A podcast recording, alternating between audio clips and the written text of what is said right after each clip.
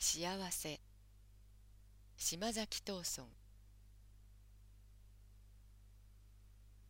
幸せがいろいろな家へ訪ねて行きました。誰でも幸せの欲しくない人はありませんからどこの家を訪ねましてもみんな大喜びで迎えてくれるに違いありません。けれどもそれでは人の心がよくわかりません。そこで幸せは貧しい貧しい小じのようななりをしました。誰か聞いたら自分は幸せだと言わずに貧乏だというつもりでした。そんな貧しいなりをしていてもそれでも自分をよく迎えてくれる人がありましたらその人のところへ幸せを分けておいてくるつもりでした。この幸せがいろいろな家へ訪ねていきますと犬の飼ってある家がありました。その家の前へ行って幸せが立ちました。そこの家の人は幸せが来たとは知りませんから貧しい貧しい小じのようなものが家の前にいるのを見て「お前さんは誰ですか?」と尋ねました私は貧乏でございますああ貧乏か。貧乏はうちじゃお断りだ。とそこの家の人は戸をピシャンと閉めてしまいました。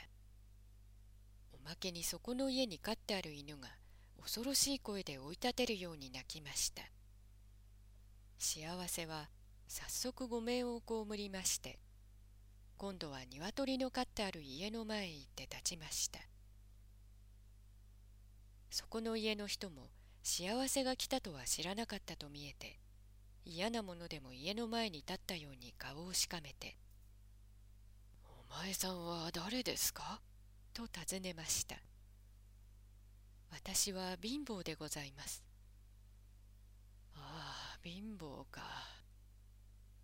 貧乏はうちじゃたくさんだ」とそこの家の人は深いため息をつきました。それから飼ってある鶏に気をつけました。貧しい貧しい小じのようなものが来て鶏を盗んでいきはしないかと思ったのでしょう。コッコッコッコッとそこの家の鶏は用心深い声を出して泣きました。幸せはまたそこの家でもごめんを被りまして今度はうさぎの飼ってある家の前へ行って立ちました「お前さんは誰ですか?」私は貧乏でございます。ああ、貧乏か、と言いましたが、そこの家の人が出てみると、貧しい貧しい小じのようなものが表に立っていました。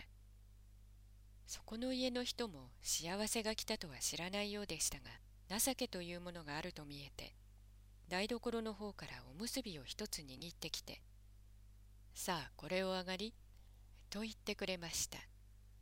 そこの家の人は黄色いたくあんのお香粉までそのおむすびに添えてくれました。グーグーグーグーとうさぎは高いいびきをかいてさも楽しそうに昼寝をしていました。幸せにはそこの家の人の心がよくわかりました。